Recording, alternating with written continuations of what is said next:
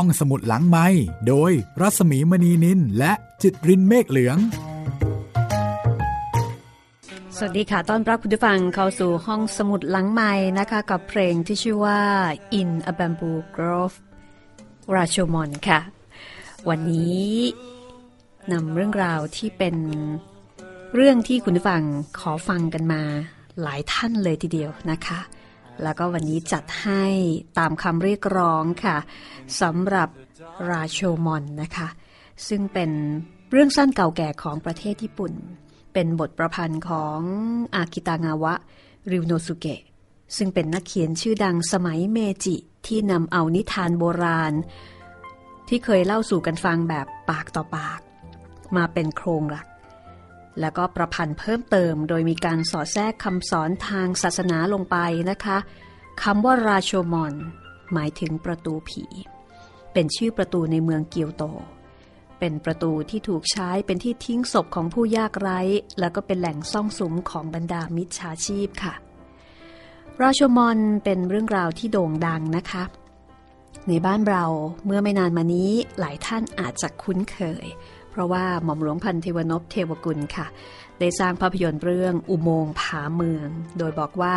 นำเขาโครงมาจากนิยายเก่าแก่ร้อยปี เรื่องราโชมอนนะคะ คือนำมาทำเป็นภาพยนตร์ที่เกี่ยวกับคดีฆาตกรรม พิศวง ลึกลับ และก็ชวนให้ติดตามสำหรับราโชมอนในเวอร์ชั่นที่จะเล่าให้คุณได้ฟังในวันนี้นะคะ เป็นบทละคร จากปลายปากกาของหม่อมราชวงศ์คึกฤทธิ์ปราโมทค่ะ ที่ท่านได้นำเรื่องราโชมอนมาดัดแปลงเป็นบทละครเวที เพื่อให้นิสิตคณะนิเทศศาสตร์จุฬาลงกรณ์มหาวิทยาลัย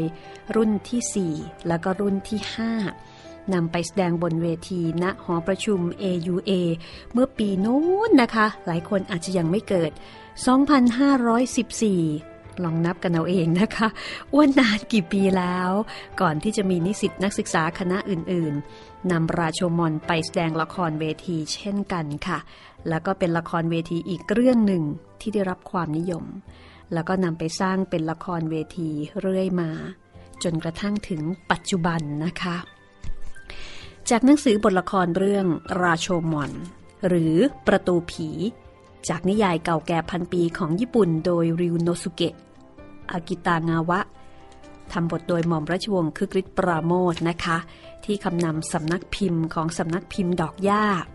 ที่พิมพ์ครั้งที่สองฉบับที่ดิฉันมีอยู่เนี่ยเป็นฉบับพิมพ์ครั้งที่สองนะคะ เมื่อปี 2544 ได้กล่าวว่า บทละครเรื่องราโชมอนที่แปลและเรียบเรียงโดยหม่อมราชวงศ์คึกฤทธิ์ปราโมท ได้ถูกจัดแสดงขึ้นหน้าพระที่นั่งของพระบาทสมเด็จพระเจ้าอยู่หัว และสมเด็จพระนางเจ้าพระบรมราชินีนาถณหอประชุมมหาวิทยาลัยธรรมศาสตร์นะคะ โดยนักแสดงผู้ทรงเกียรติและทรงคุณวุฒิมากมาย แล้วก็ในครั้งนั้นค่ะ หม่อมราชวงศ์คึกฤทธิ์ปราโมท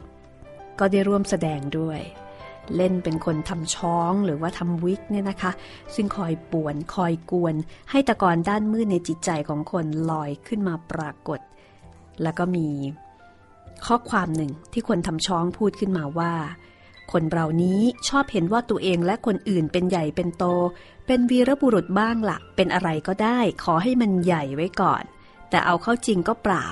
คนจริง ๆ มันไม่ใหญ่ที่ตรงไหนสักนิด เพราะคนจริงมันเป็นคนตัวเล็กๆ เป็นคนอ่อนแอ เป็นคนเห็นแก่ตัว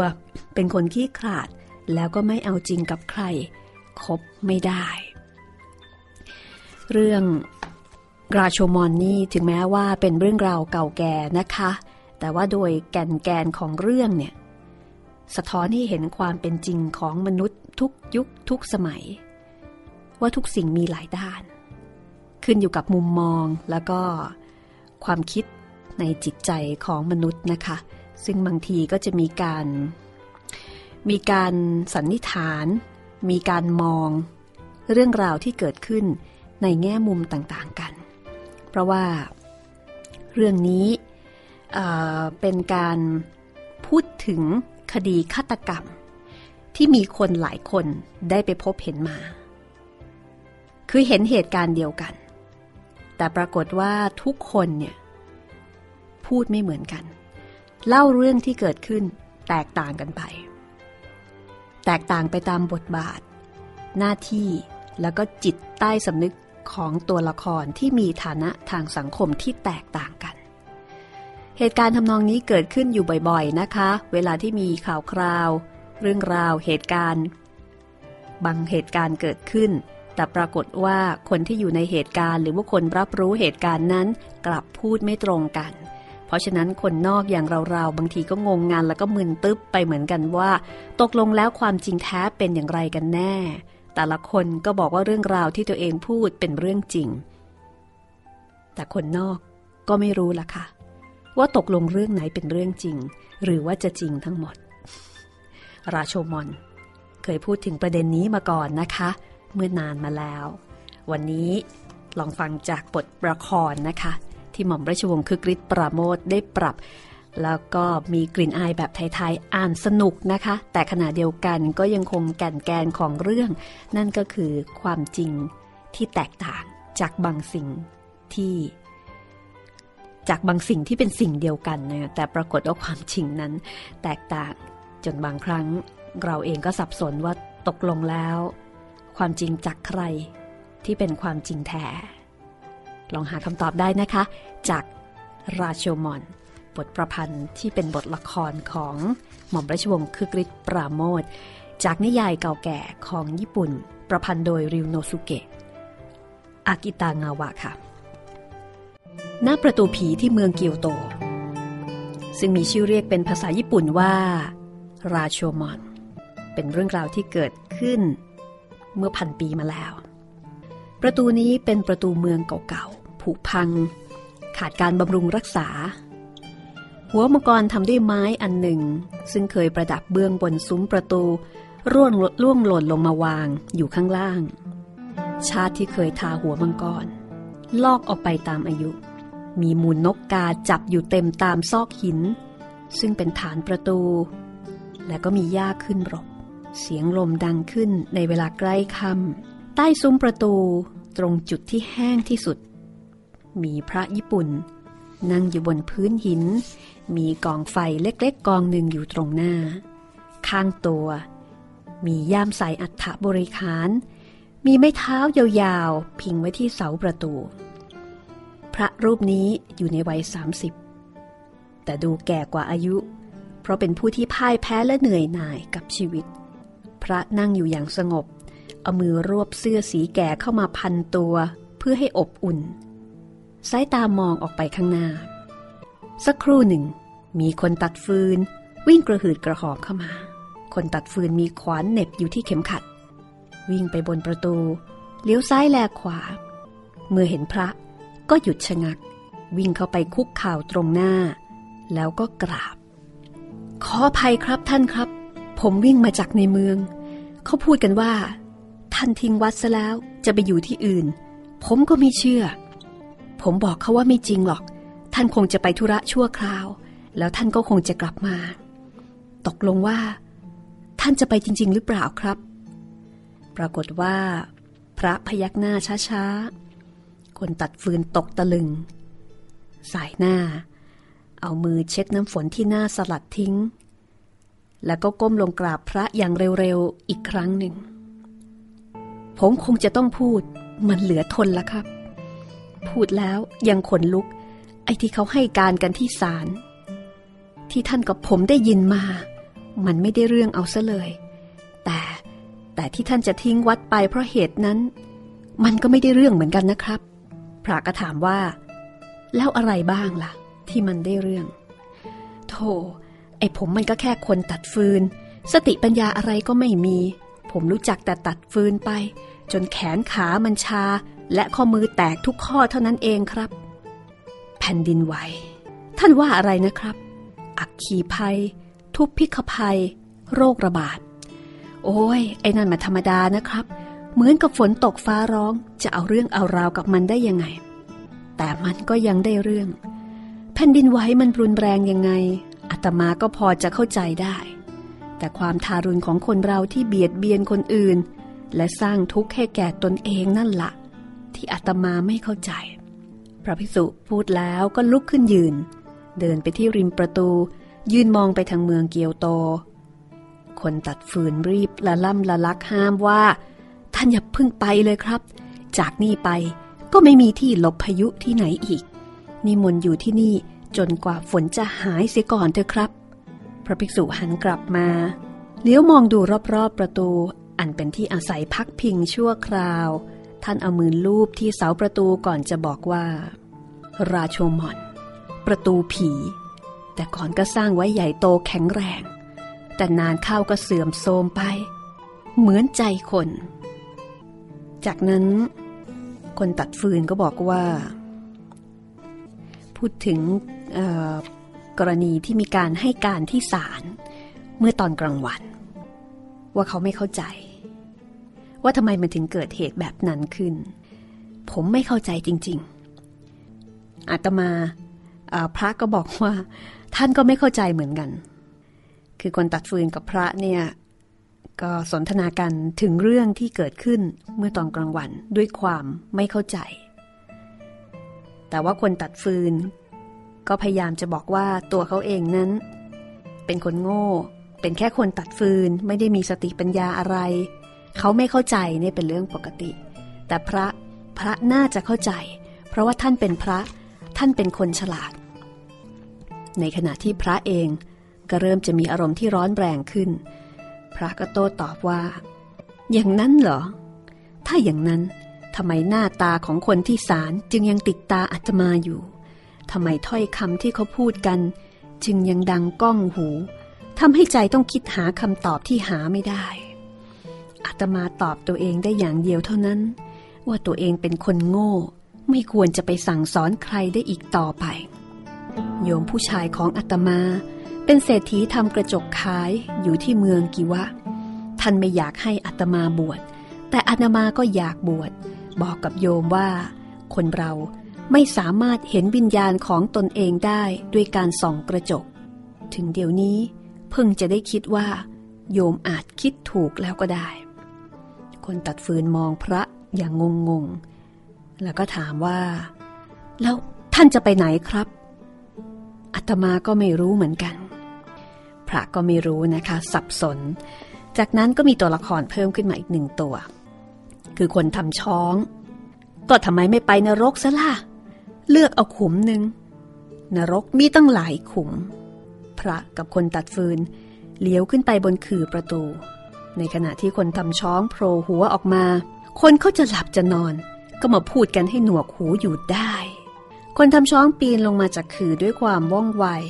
ทั้งๆทที่เป็นคนมีอายุราวๆหกสิบปี แต่งตัวรุงรังเสื้อผ้าเก่าๆขาดวิ่น มีย่ามสะพายอยู่ใบหนึ่งใบหน้าย่นแบบคนแก่ แต่ท่าทางว่องไวกว่าอายุ คนตัดฟืนก็เลยบอกกับพระ ท่านไปนั่งเสียทางโน้นเถิดครับ ไปทำไม นั่งตรงนี้ถ้าจะไม่ดีเสียแล้วล่ะครับ คนทำช้อง ก็ทำเสียงกากากา เหมือนกับเรียนเสียงกา ประมาณว่าพูดเล่นหรือว่าทำไปด้วยความตลก คนตัดฟืน ก็หันไปดุคนทำช้องว่า หุบปากเสียบ้างเถอะนะแกน่ะ หุบปากของข้า แล้วปากแกล่ะ ปากอีตาหัว ปากอีตาคนหัวโล้นั่นล่ะ คนตัดฟืนก็รีบว่าว่า ระวังปากระวังคอให้ดีนะ นี่ท่านเป็นพระ แกรู้ไหม คนทำช้องโต้ตอบว่าไม่จริง ฉันไม่เชื่อ เป็นไปไม่ได้ พระเคยแต่ทำให้ข้าหลับ แต่คนนี้มาทำให้ข้าตื่น คนตัดฟืนก็หันไปบอกพระว่า ท่านอย่าไปฟังมันเลยครับ พระก็เลยถามว่า ประสบคนนี้เป็นใคร เป็นหัวขโมยครับ เป็นคนขี้ช่อตอแหลอย่างคบไม่ได้ทีเดียวครับ คนทำช้องบอกว่า เออ เอาเข้าไป ถ้าข้าไม่เป็นคนอย่างนั้นข้าก็ไม่ได้อยู่มาจนแก่หรอกวะถ้าท่านอยากรู้ ผมบอกให้ก็ได้ ผมเป็นคนทำช้องขาย คนทำช้องอย่างแกเหรอ แกขโมยผมผีไปทำช้องนะสิไม่ว่า คนทำช้องก็บอกว่า ผีอย่างดีที่สุดที่จะหาได้ในเมืองเกียวโต ญาติพี่น้องเขาเอามาฝังไว้ในกองขยะนอกประตูผีนี่แหละ อฝังแล้วข้ากับแร้งกาก็จัดการต่อไป เอ ได้ยินท่านพูดแววๆว่าท่านจะศึกหรือครับ บางทีผมอาจทำช้องให้สักอันก็ได้ เอาให้ยาวๆ สวยๆ พระลุกขึ้นเดินหนีคนทำช้องสั่นหัวมองตามแล้วก็หัวเราะอย่างขบขัน ขออภัยเถอะครับ ผมอยู่แถวนี้สั้นนานจนกลายเป็นคนไม่มีมารยาทเพื่อนฝูงผมก็คือพวกศพที่อยู่แถวนี้ เขาไม่ค่อยจะถือสาอะไรกันหรอกครับ เมื่อเร็วๆนี้ก็มีศพหนึ่ง มีผีผู้หญิง ผมยาวดีแท้ๆ แกเคยเอาเนื้องูตากแห้ง มาขายในตลาด หลอกคนว่าเป็นเนื้อปลาไหล ถ้าหามันไม่กินตายซะก่อน ป่านนี้ก็คงจะนั่งตอแหลขายเนื้องูอยู่กะมัง ผมว่า ถ้าแกรู้เรื่องแกคงเข้าใจ ถ้าท่านใส่ช้องไปเที่ยวหลอกคนว่าผมจริง ถ้าท่านรู้จักกับผี ที่ฝังอยู่แถวนี้ท่านคงชอบนะครับ นอนเฉยไม่นินทาใคร ไม่ด่าว่าใคร ไม่ขโมย ไม่เบียดเบียนกัน ไม่ทะเลาะวิวาทกัน ไม่ต่อยตีกัน ก็นั่นแหละครับ กลิ่นออกจะไม่ดีสักหน่อย แต่ก็ไม่เหม็นกว่าคนเป็นๆบางคนหรอกครับ คนตัดฟืน มองดูคนทำช้องอย่างเกลียดกลัว แล้วก็พูดกับพระว่า มันก็เลวเหมือนกับคนสามคนที่ให้การที่ศาลเมื่อวานนี้แหละครับ คนทำช้องก็เลยถามว่า เลวเหมือนข้าเชียวหรือฮึถ้าจะเลวเอาการอยู่ ใครกันละ่ะ มีเรื่องอะไร เมื่อวานนี้ คนตัดฟืนบอกว่า คนถูกฆ่าตายคนหนึ่ง คนทำช้อง ร้องเสียงหลงว่า อะไร เวลาทั้งวัน คนถูกฆ่าตายคนเดียว มัวไปทำอะไรกันอยู่ คนตัดฟืนก็เลยบอกว่า มันไม่ใช่เรื่องคนถูกฆ่าตายเท่านั้นหรอกแกมันเป็นเรื่อง ที่เหตุเกิดขึ้นยังไง แล้วเขาให้การกันยังไงที่ศาลท่านก็ได้ยิน คนทำช้องก็แปลกใจว่า พระก็ขึ้นศาลเหมือนกันหรือ คนตัดฟืนก็เลยเล่าให้ฟังว่า เขาเอาท่านไปเป็นพยานข้าก็ต้องไปให้การเป็นพยานเหมือนกัน เพราะว่าข้าเป็นผู้พบศพ คนทำช้องสนใจแล้วก็ซักถามต่อไปว่า พบศพที่ไหน คนตัดฟืนอธิบายว่าพบศพในป่า ป่าด้านตะวันออกของกำแพงเมือง ในเวลาเย็น หน้าร้อนนะคะ คนทำช้องก็ถามต่อว่าไปพบศพยังไง คนตัดฟืนอธิบายว่า ทีแรกก็ยังไม่เห็นข้าเห็นหมวกฟางใบหนึ่งมีผ้าคลุมหน้าติดอยู่ด้วย ไอ้หมวกใบนั้น มันแขวนอยู่ที่พุ่มไม้ คนทำช้องก็เลยถามว่า เป็นหมวกผู้หญิงหรือเปล่า นั่นสิไอ้ข้าก็แปลกใจหมวกผู้หญิงทำไมไปแขวนอยู่ที่นั่น ผู้หญิงเข้ามาในป่าทำไมข้าลองเรียกดู แต่ก็ไม่มีใครตอบข้าก็เดินต่อไป พอเดินไปได้สักสองสามก้าวก็พบหวีสับร่วงอยู่อีกอันหนึ่งแล้วก็เชือกอีกเส้นหนึ่งแล้วก็ คนทำช้องรีบซักต่อทันทีว่า แล้วอะไร แล้วก็แขนคน แขนข้างเดียวเท่านั้นโผล่ออกมาจากกอไผ่ มือหงิกงอ ทีแรกข้าคือข้านึกว่าเป็นเถาวัน แต่พอมองไปอีกทีข้าก็เห็นหน้าคนตาย ปากอ้าตาถลน น่ากลัวมาก คนทำช้องบอกว่า นั่นแหละข้าเคยเห็นมาเสียหนักแล้ว ตีหน้าว่าประหลาดใจทุกคน ความตาย มันคงไม่เหมือนกับที่คนเราคิดเอาไว้หรอก แล้วยังไง คนตัดฟืนเล่าว่า จากนั้น ข้าก็ออกวิ่ง น้ำมันเกี่ยวแข้งเกี่ยวขาเสียเลือดสาด แต่ข้าก็ไม่หยุด วิ่งไปจนพบตำรวจ แล้วก็บอกให้เขารู้ แล้วเมื่อวานเขาก็เรียกข้าไปเป็นพยานพร้อมกับท่าน ท่านในที่นี้ก็คือพระนั่นเอง แล้วพระมาเกี่ยวอะไรด้วย พักสักครู่ค่ะ และเดี๋ยวกลับมาฟังกันต่อนะคะ กับปฐมบทเริ่มเรื่องราโชมอนกับห้องสมุดหลังใหม่ค่ะ ห้องสมุดหลังไม้โดยรัสมีมณีนินและจิตรินเมฆเหลือง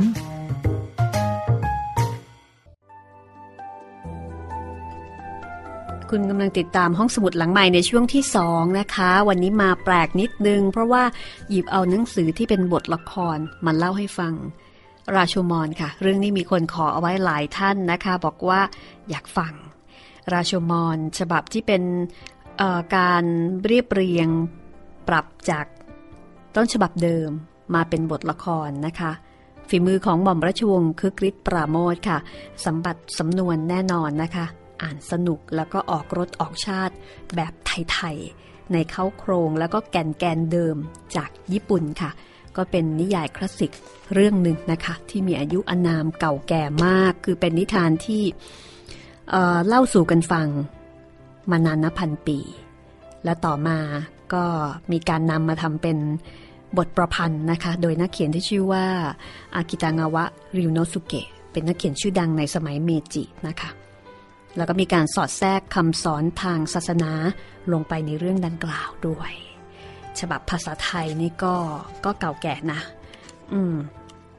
ฉบับนี้ทางด้านของสำนักพิมพ์ดอกย่านะคะ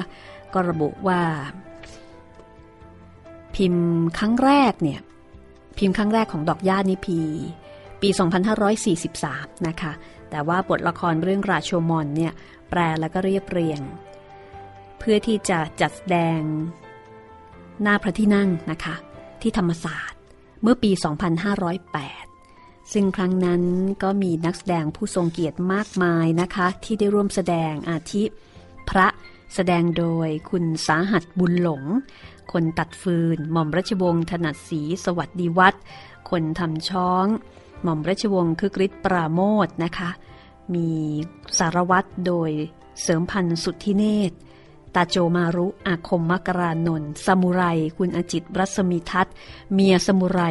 สุพันบุรณพิมพ์ แม่เมียสมุไร มาลีเวทประเสริฐ คนทรง มนัตบุญยเกียรติ อันนี้คือ รายชื่อนักแสดงที่แสดงหน้าพระที่นั่งในครั้งนั้นนะคะ อันนี้อาจจากบทละครนะ แล้วก็เล่าให้ฟัง ก็อาจจะฟังดูแปลกๆนิดหน่อย เพราะว่าอันนั้นเป็นละครเวที แต่ว่าอันนี้นี่เป็นกึ่งๆ ละครพิทยุ แต่ก็ไม่ใช่ละครเนาะว่าว่าของเราเป็นเรื่องเล่าจากหนังสือ แต่ว่าเรื่องจริงๆ น่าคิด น่าคิด น่าใคร่ครวญนะคะ แล้วเหตุการณ์เรื่องราโชมอน ก็ยังคงเป็นเหตุการณ์ที่เกิดขึ้นซ้ำแล้วซ้ำเล่า ทั้งในสังคมญี่ปุ่น สังคมไทย หรือว่าสังคมไหนๆกับเรื่องเรื่องหนึ่งที่จะมีผู้พูดถึงไปหลายแง่หลายมุมที่ไม่เหมือนกัน แล้วแง่มุมไหน คนไหนคือเรื่องจริง นี่คือคำถามที่เกิดขึ้นนะคะ ทุกยุคทุกสมัยเช่นกันค่ะ มาฟังกันต่อเลยกันละกันนะคะ ว่า คนตัดฟืน ต้องไปให้การในฐานะผู้พบศพเป็นคนแรก แล้วพระเกี่ยวข้องอะไรด้วย กับราชมอน ตอนที่หนึ่งช่วงที่สองค่ะ คนถัดฟืนบอกคนทำช้องว่า ท่านเห็นเขาทั้งสองคน คนทำช้องก็เลยบอกว่า เอา้า ทั้งสองคน ถ้าอย่างนั้นก็มีผู้หญิงอีกคนนึงอะสิ พระบอกว่า ถูกแล้ว ผู้หญิงคนนั้น เป็นเมียของคนที่ถูกฆ่าตาย อาตมาเดินสวนกับเขาตอนกลางวันแถวเซกิยาม่าเห็นเขาเดินตามกันไป ผู้ชายคนนั้นแต่งตัวภาคภูมิสะพายดาบ สมเป็นซามูไร มีธนูสะพายหลัง ช่างน่ากลัวเสียจริง ไม่น่าตายเลย คนทำช้องถามว่า แล้วก็ถูกฆ่ายังไง คนตัดฟืนบอกว่าถูกแทงทะลุ ในขณะที่พระว่าอาวุธที่ใช้แทงนั้น หาไม่เจอ คนทำช้องก็เลยถามคนตัดฟืนว่า แล้วแกไม่เห็นบ้างหรืออาวุธนั่นน่ะ ปุโถก็ข้าบอกแล้วยังไง ว่าพอเห็นแขนเห็นหน้าคนตายข้าก็ออกวิ่งไม่เหลียวหลังแล้ว นี่คือคำตอบของคนตัดฟืนนะคะ คนทำช้องบอกว่า อืม แปลกนะ คนเรานี่ พอเห็นผีก็วิ่งหนีทุกคน ไม่รู้ว่าผีมันจะมาทำอะไรเอาได้ ข้าจะสอนให้สักหน่อย อย่าไปวิ่งหนีคนตายเลยว่าคอยวิ่งหนีคนเป็นๆดีกว่า แกรู้ไหมว่า ใครเป็นคนแทง คนตัดฟืนบอกว่า เขาจับคนเอาไว้คนหนึ่ง คนทำช้องก็เลยบอกว่า เฮ้ย เขาก็จับคนทุกทีแล้ววะ แต่คนที่เขาจับนั้น มันผิดจริงหรือเปล่าล่ะ คนตัดฟืนบอกว่าคนที่ถูกจับได้นั้น ชื่อว่าตาโจมารุตาโจมารุ โอ้โห จับถูกตัวละทีนี้ พระบอกว่าอาตมาก็ไม่แน่ใจนัก คนทำช้องลุกขึ้นยืนอย่างไม่เชื่อหูตัวเอง พรางบอกว่า อะไรกัน จับตาโจมารุแล้วท่านก็ยังไม่แน่ใจอีก มันเป็นโจรที่ร้ายที่สุดแถวนี้ ถ้ามันอยู่ในบริเวณห้าร้อยเส้นของที่เกิดเหตุ ผมเป็นศาลผมก็ตัดสินว่ามันนั่นแหละผิด พระบอกว่า แต่เรื่องมันไม่ง่าย เช่นนั้นบรอกประสกเรื่องมันไม่ง่ายอย่างนั้นบรอกประสกปุโธท่านเอาอะไรมาพูด ถ้าเขาจับผมไป ท่านคงว่าเรื่องมันง่ายนะสิครับอย่างผมไปขโมยเขาสักอีแปะเดียว ขโมยเกี้ยเก่าๆมาคู่หนึ่ง ขโมยไก่ผอมๆ ที่มีแต่กระดูกมากิน หรือดึงเอาผมจากผีตาย ที่มันไม่รู้ว่าจะเอาผมไปทำอะไรอีกแล้ว คนก็ตราหน้าผมว่าเป็นไอหัวขโมยสารเลวเลวยิ่งกว่าสัตว์เดรัจฉาน แต่ถ้าขโมยเงินเป็นร้อยร้อยล้านฆ่าคนข่มขืนผู้หญิง ปล้นฆ่าเจ้าทรัพย์ อยากได้อะไรก็ข่มขู่ชาวบ้าน หยิบเอาไปเป็นของตัว ใครทำอย่างนั้นก็กลายเป็นวีรบุรุษมีชื่อเสียง มีคนพูดถึงอย่างเกรงใจ เกิดเรื่องอะไรขึ้นก็พูดว่า เหมือนเรื่องมันไม่ง่ายอย่างนั้นหรอกประสก คนทำช้องถมน้ำลายอย่างโมโห คือไม่พอใจกับคำพูดของพระ พระก็เลยบอกว่า ประสกไม่ได้ไปฟังเขาให้การ ไม่รู้ว่าเขาพูดว่าอะไร คนทำช้องก็เลยถามว่าเอาล่ะแล้วไอ้ตาโจมารุมันพูดว่าอะไร นี่ไม่ใช่ว่าข้าจะเชื่อมันหรอกนะ คนตัดฟืน พูดกับพระนะคะว่า ไอ้หมอนี่พูดเหมือนกับสารวัตรที่ให้การในศาลเมื่อวานนี้นะครับ คนทำช้องได้ยินก็เลยรีบถามว่าสารวัตรสารวัตรอะไร คนตัดฟืนอธิบายว่า ก็สารวัตรที่เขาไปจับตาโจมารุมายังไงล่ะ เขาให้การต่อศาลเหมือนกับที่แกพูดนี่แหละจำเลยในคดีนี้ คือตาโจมารุ ผู้ร้ายฆ่าคนข่มขืนผู้หญิง ปล้นสะดม และก็คอยคุกคามชาวบ้านตามถนนหลวงและในป่า ในขณะนั้นค่ะ สารวัตร ก็ค่อยๆ ปรากฏร่างออกมานะคะสารวัตรถือกระดาษม้วนหนึ่งกำลังนั่งอ่านข้อความจากกระดาษม้วนนั้น โดยที่มีผู้ต้องหา คือตาโจมารุนั่งอยู่ข้างๆสารวัตรแต่นั่งตามสบายอย่างไม่สนใจในเรื่องของมารยาทแต่ว่าเอามือไพร่หลังไว้นะคะ แสดงว่าถูกจับเอาไว้ถูกมัดเอาไว้ อันนี้ภาพก็ตัดไปที่สารวัตรถ้าเป็นละครเวทีก็คือค่อยๆโผล่ขึ้นมาที่มุมหนึ่งของฉากสารวัตรพูดต่อจากคนตัดฟืนนะคะบอกว่าเพื่อเป็นหลักฐาน กระผมขอเสนอบัญชีความผิดต่างๆ ที่จำเลยได้กระทำมาแล้ว ขอบพระคุณครับ กระผมขอให้การต่อไปว่า กระผมพบจำเลยนอนร้องครวญครางอยู่ด้วยความเจ็บปวด ที่ริมฝั่งแม่น้ำตำบลกัสสุระ มีม้าขาวยืนกินหญ้าอยู่ใกล้ๆตัวหนึ่งกระผมสันนิษฐานว่าจำเลยคงจะตกม้า ใกล้ตัวจำเลย มีธนูรัดด้วยหนังคันหนึ่ง กระบอกลูกธนูลงรักอีกกระบอกหนึ่ง จากนั้นสารวัตรก็หยุดฟังเหมือนกับสารถาม จำเลยแต่งกายอย่างไรหรือขอรับ ก็แต่งเหมือนกับที่ใต้เท้ากรุณาเห็นอยู่เดี๋ยวนี้อ้อแล้วยังมีดาบธรรมดาอีกเล่มหนึ่งตกอยู่ใกล้ตัว แต่ไม่มีผู้หญิงอยู่ในบริเวณนั้น จำเลยอยู่คนเดียวและกำลังเจ็บปวดมาก เพราะตกมา ในขณะนั้นนะคะตาโจมารุก็หัวเราะดังสารวัตรเลี้ยวไปดูอย่างเคืองตาโจมารุบอกว่า ใครบอกว่าตาโจมารุตกม้า ไม่มีม้าตัวไหน ที่จะทำให้ตาโจมารุตกได้ เชื่อฝีมือเหอะ เราป่วยปวดท้องต่างหาก ตาโจมารุผู้ต้องสงสัยเหลียวมองสารวัตรอย่างดูถูก ไอ้คนตัวเท่านี้นะหรือจะจับเราได้ เฮ้อจากนั้น เขาก็เอาเท้าเนี่ยเขี่ยสารวัตรไปให้พ้น เดี๋ยวข้าเหยียบซะเลย สารวัตรก็บอกกับสารว่า ขอบารมีสารเป็นที่พึ่ง ในขณะที่ตาโจมารุก็รีบบอกว่า อย่าไปฟังมัน มันดีแต่อวดตัวว่าเก่งกล้าจับเราได้ ถ้าท่านอยากรู้เรื่องเราจะเล่าให้ฟัง สารวัตรก็พูดต่อไปอีกว่า แต่ใต้เท้าครับ สุดแล้วแต่ใต้เท้าจะกรุณาเถิดขอรับ คือสารอนุญาตให้ตาโจมารุเนี่ยให้การได้นะคะ อันนี้ก็เป็นการให้การของตาโจมารุ ซึ่งเป็นผู้ต้องสงสัยตาโจมารุก็บอกว่าตาโจมารุตกม้าเฮ้ตลกสิ้นดี ม้าตัวนั้นมันวิ่งเรียบดีเสียด้วย เราขี่มันทั้งวัน แต่อากาศมันร้อน เรากระหายน้ำ ถวใกล้ๆหุบเขาโอซากะ มีลำธารอยู่สายหนึ่ง ท่านก็คงรู้จัก น้ำจืดสนิท กินไม่เป็นพิษ แต่วันนั้นมันเกิดมีพิษขึ้นมา อะไรมันจะล่วงลงไปในลำธารก็ไม่รู้ กินน้ำแล้ว เราก็ขี่ม้าต่อไป อีกชั่วโมงหนึ่งก็รู้สึกแน่นท้อง แล้วก็มึนหัวทำยังไงก็ไม่หาย เราก็เลยลงจากม้า แล้วลงนอน เพราะมันปวดท้องเหลือทนตอนนั้น เหมือนกับใครมาบิดไส้ ตาโจมารุตกม้า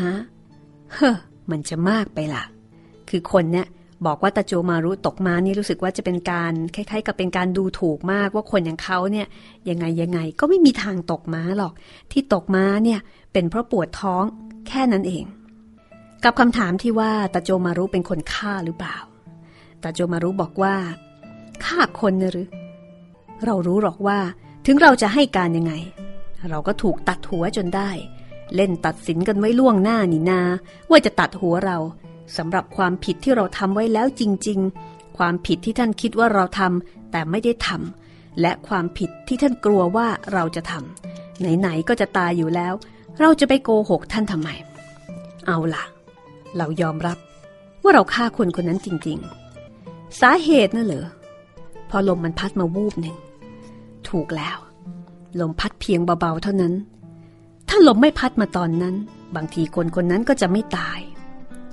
กลางวันนั้นมันร้อนเหลือเกิน อากาศร้อนอย่างนั้น คนเรามันก็ต้องง่วงนอน คนเราถ้าง่วงขึ้นมา ก็ต้องนอน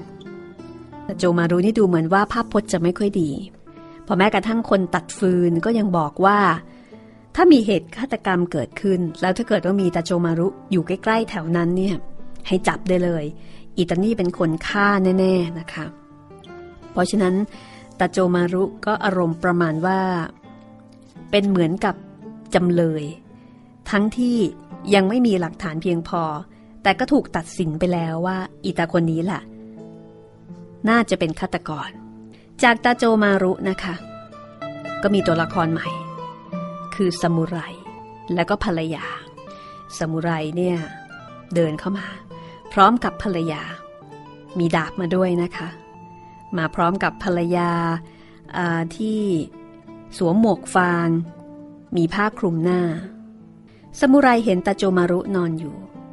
หยุดชะงักยืนดูอยู่ครู่หนึ่งอย่างสงสัย แล้วก็เดินต่อไปตาโจมารุลืมตา อย่างงัวงเงีย แล้วก็นอนต่อ ขณะนั้นมีลมพัดมาวูบหนึ่งทำให้ผ้าคลุมหน้าของเมียสมุไรเนี่ยปลิวออกจากหน้า อดีตาโจมารุลืมตาขึ้นมาอีกครั้งหนึ่ง เห็นหน้าเมียสมุไร แล้วก็มองตามอย่างสนใจ ก่อนที่คนทั้งสอง จะผ่านลับตาลับตัวไปตาโจมารุ ลุกขึ้น ในขณะที่มือเนี่ยถือดาบ ตัวละครเริ่มมากขึ้นนะคะ มีตาโจมารุ แล้วก็มีซามูไรเรื่องราวจะเป็นอย่างไรต่อไปติดตามได้ในตอนหน้านะคะ กับราชมอนวันนี้เนี่ย ฟังพอเป็นพื้นฐานก่อนกันละกัน และเดี๋ยวตอนต่อไปเรื่องราวก็จะเข้มข้นขึ้นนะคะ กับเหตุการณ์ฆาตกรรม ที่ผู้คนซึ่งเห็นเหตุการณ์เล่ากันไปคนละเรื่อง แต่เรื่องจริงจะเป็นอย่างไร อันนี้ยังไม่มีใครรู้นะคะ ราชมอนบทประพันธ์ที่ทำเป็นบทละครโดยหม่อมราชวงศ์คึกฤทธิ์ปราโมทค่ะ จากนิยายเก่าแก่พันปีของญี่ปุ่นที่ประพันธ์และเรียบเรียงโดยริวโนสุเกะ อากิตางาวะ เป็นนิยายคลาสสิกเรื่องดังของญี่ปุ่นทีเดียว ที่ให้แง่คิดได้ดี ไม่ใช่เฉพาะสังคมญี่ปุ่น แต่ว่าเหตุการณ์เหล่านี้เหตุการณ์เช่นนี้เกิดขึ้นได้ทุกยุคทุกสมัยและทุกที่ทุกประเทศนะคะ วันนี้ห้องสมุดหลังใหม่